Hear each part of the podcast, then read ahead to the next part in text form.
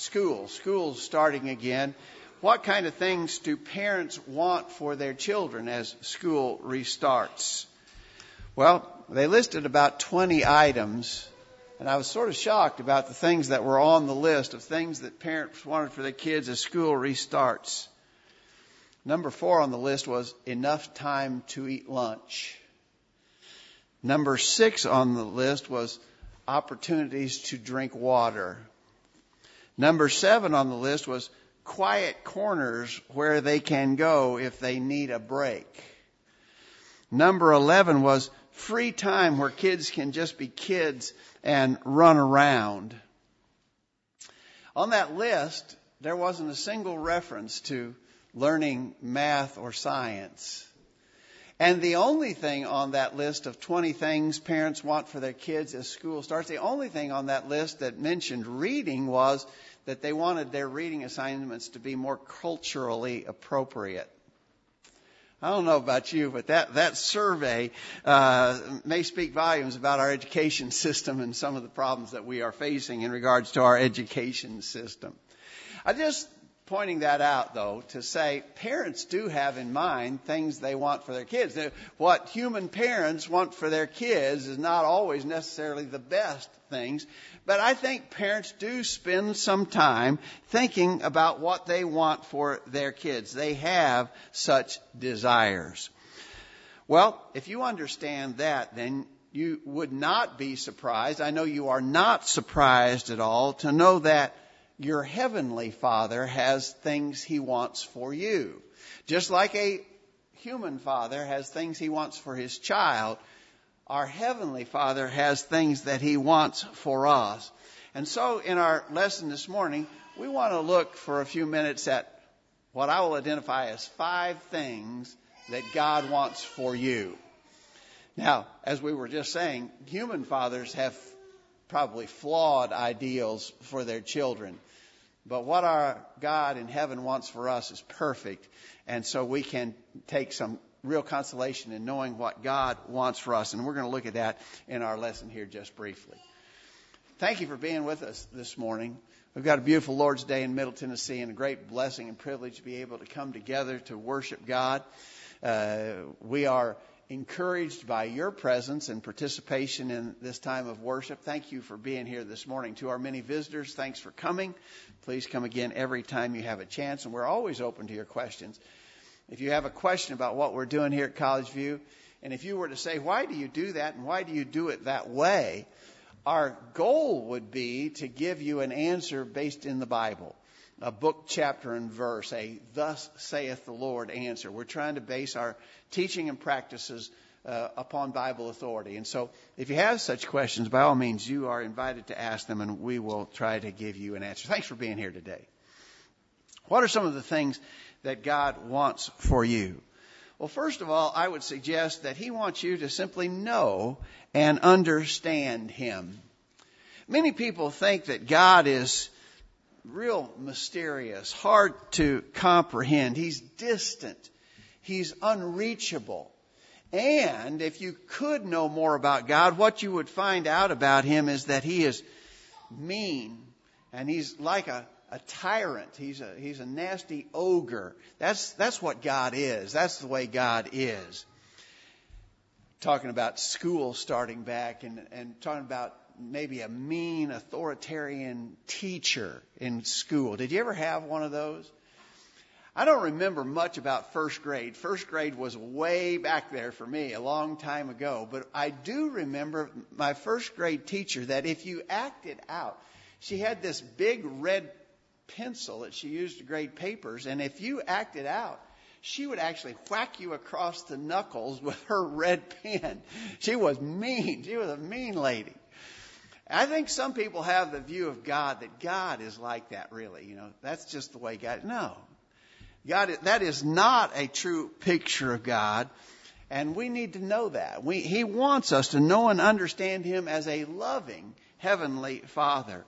In Jeremiah chapter 9, verse 24, it says, Let him who boasts boast in this, that he understands and knows me, that I am the Lord who practices steadfast love, justice, and righteousness in the earth. God says, I want you to know me. I want you to know that I'm a God of love and justice and righteousness.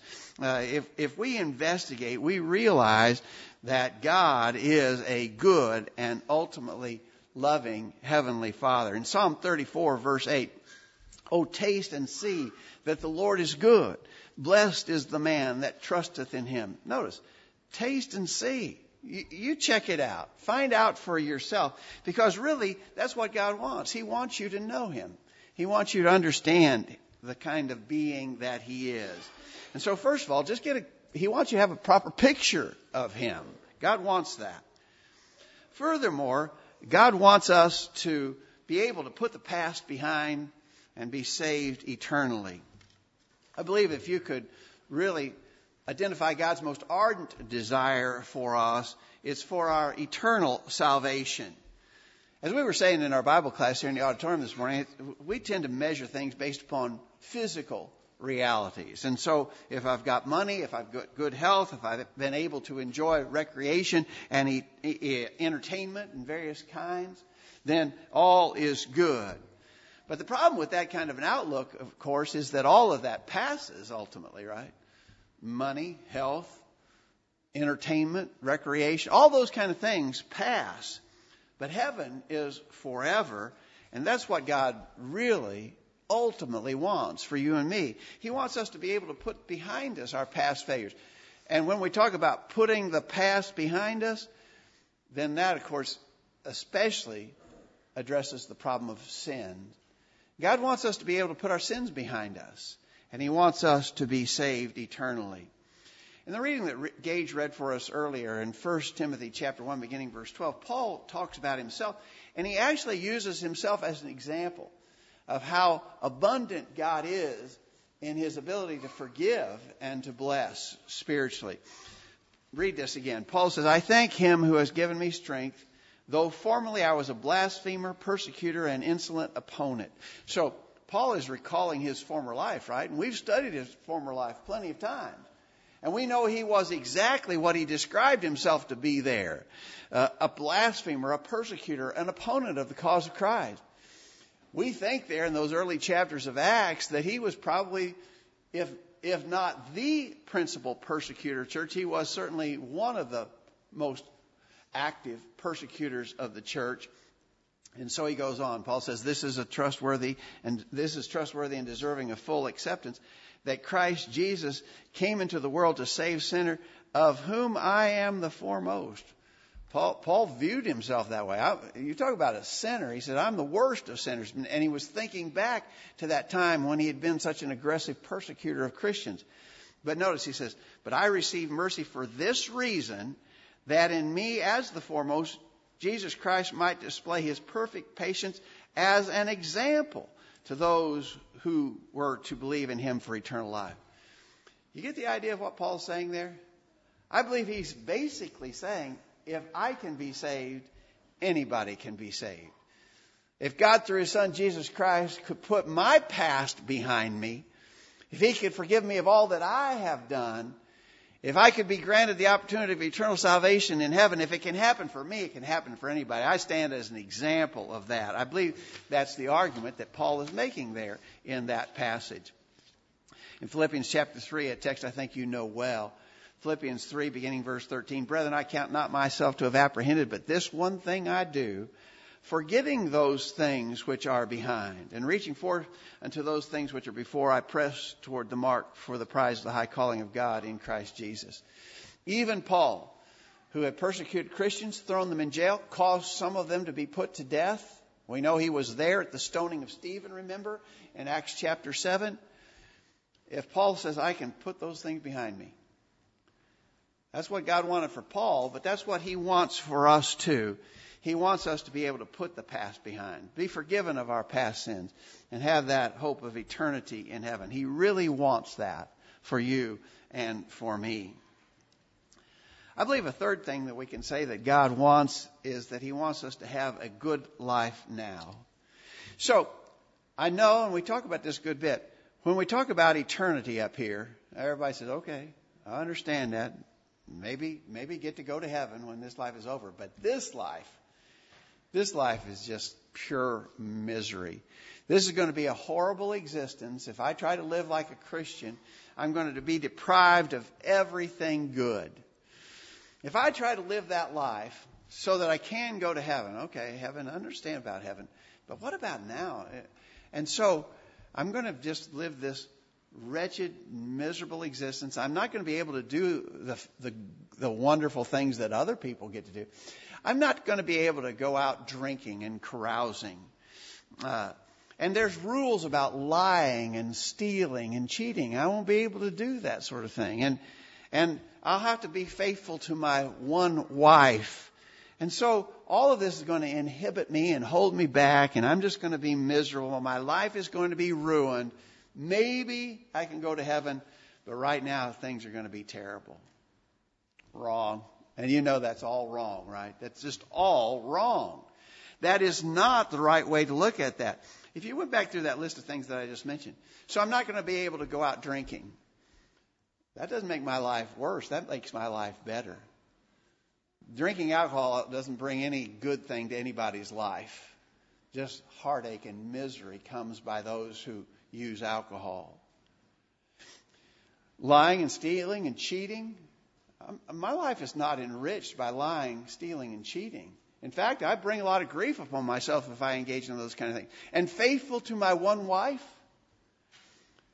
Who are the most happy and fulfilled people that you know? In regard, especially in regards to personal relationships. It's those who have had a long, happy married life together, right? God's plans for our good. Uh, and do, do you see it? And so not only does he want me to be able to go to heaven eternally, but he wants me to have a good life now. I'm going to throw out a couple verses that I know you know, and we reference them pretty often. In Deuteronomy chapter 6, verse 24, as Moses was recounting the law that God wanted Israel to live by, he says, So the Lord commanded us to observe all these statutes, to fear the Lord our God for our good always and for our survival as it is this day. A very basic concept about what God does for us by way of law is that He designs our, His law for our good. This is not to punish us. His laws are not so that He can be mean and oppressive to us. His laws to us are to protect us, to guard us, to keep us from trouble in this life. You know well also 1 Timothy 4 verse 8, bodily exercise profit little, but godliness is profitable unto all things, having promise of the life that now is and of that which is to come. But notice this, godliness is profitable. It has promise now. It's good for us right now. And so, uh, God wants that for you. Not only that ultimately you could come to heaven to live there eternally, but that you could have the best and most fulfilling life right now. God wants that for you. I want to suggest to you that God also wants you to have a positive influence on future generations.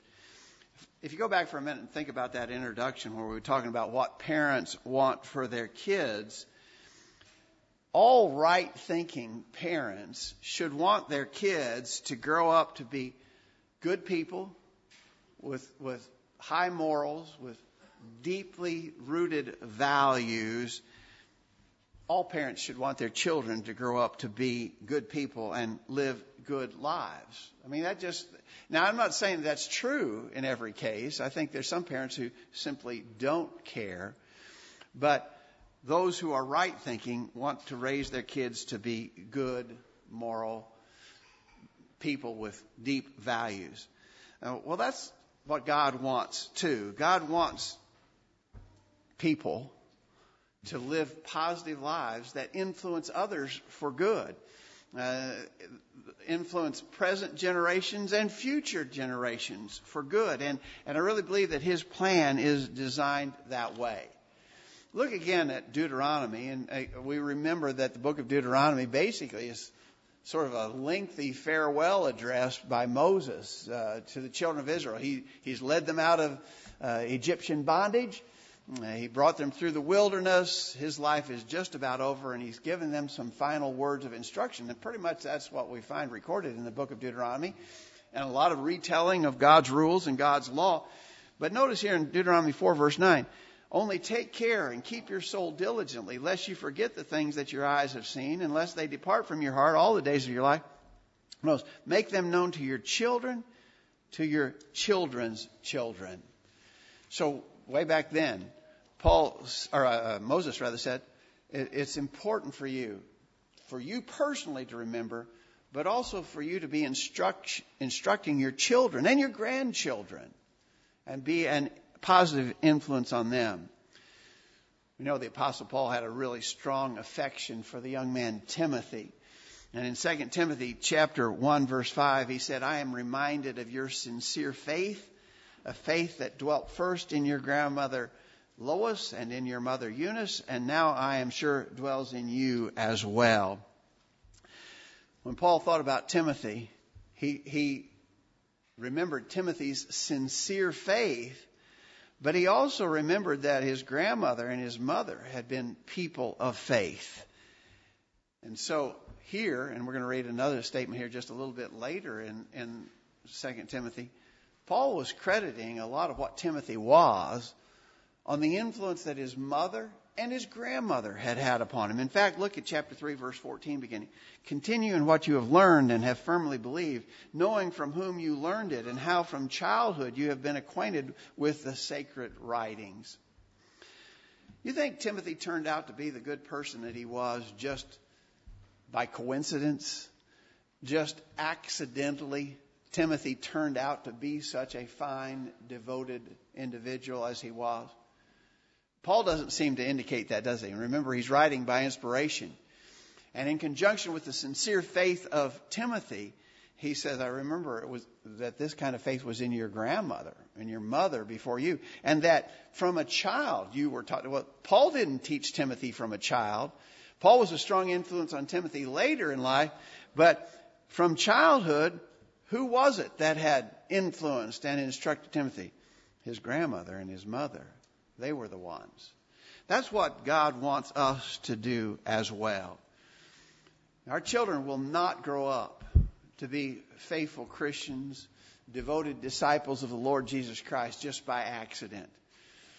You know, sometimes I've heard people actually say, so you, here's a family and, and, and they, their children are faithful. And I actually have, had, have heard other people say about that family, you're lucky. You're lucky that your children are faithfully serving the Lord. No, it's not luck. I'm here to tell you it's not luck. It doesn't happen accidentally. And the only way it's going to happen is if we take it upon ourselves to be strong, positive influences for our children and our grandchildren. And God wants that.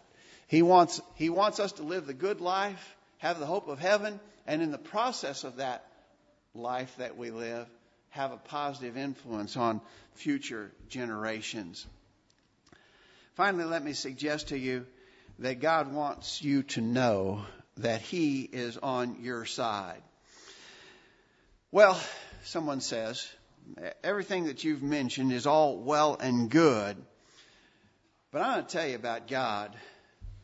What God really is looking for is a chance to squash me like a bug, you know. Uh, he's just hoping that he'll find a chance to condemn me.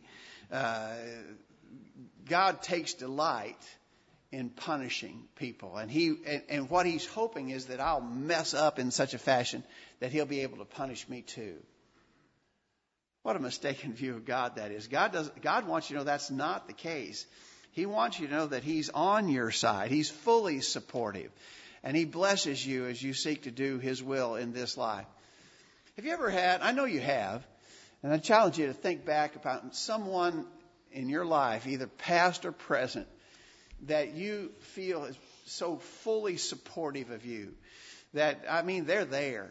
When, when you need a hand, one way or another, be it a physical matter, you know, you need some help on a physical job that you're trying to achieve, or whether you just need the, the emotional and spiritual support that, that we all need from time to time. And, and in your mind, you can think about this person who, who is that to you now or has been that to you in the past. Someone who is always there supporting you. You knew. You didn't ever even doubt that that person was there for you, supportive of you in every way. Can you think of such a person?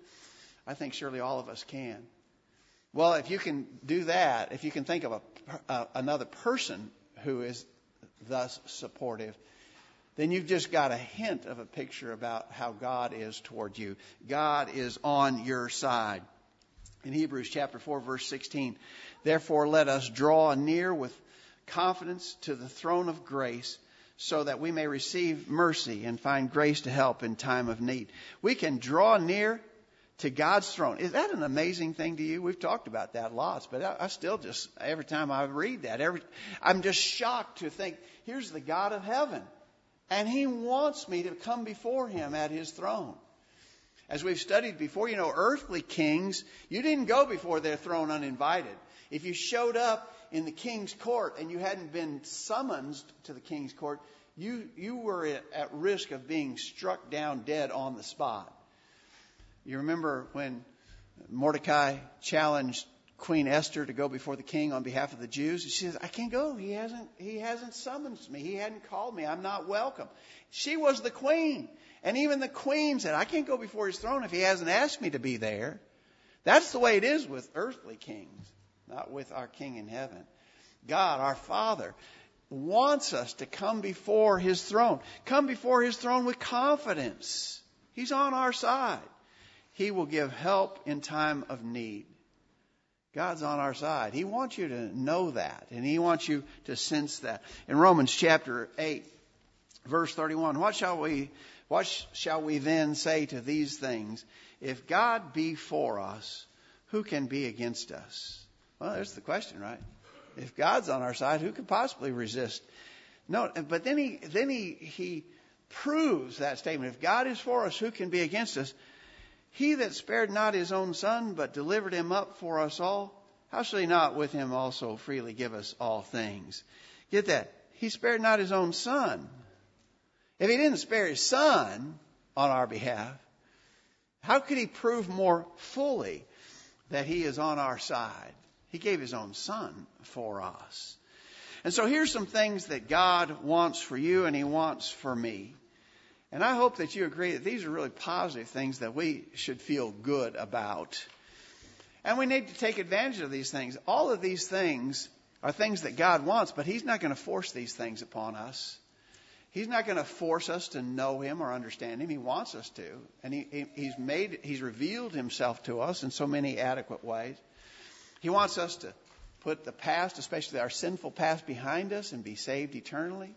But right now, He wants to bless us with the good life and live in such a way that we can influence our children and our children's children positively and to know ultimately that He is on our side as we live this life. Those are all good things that God wants for us.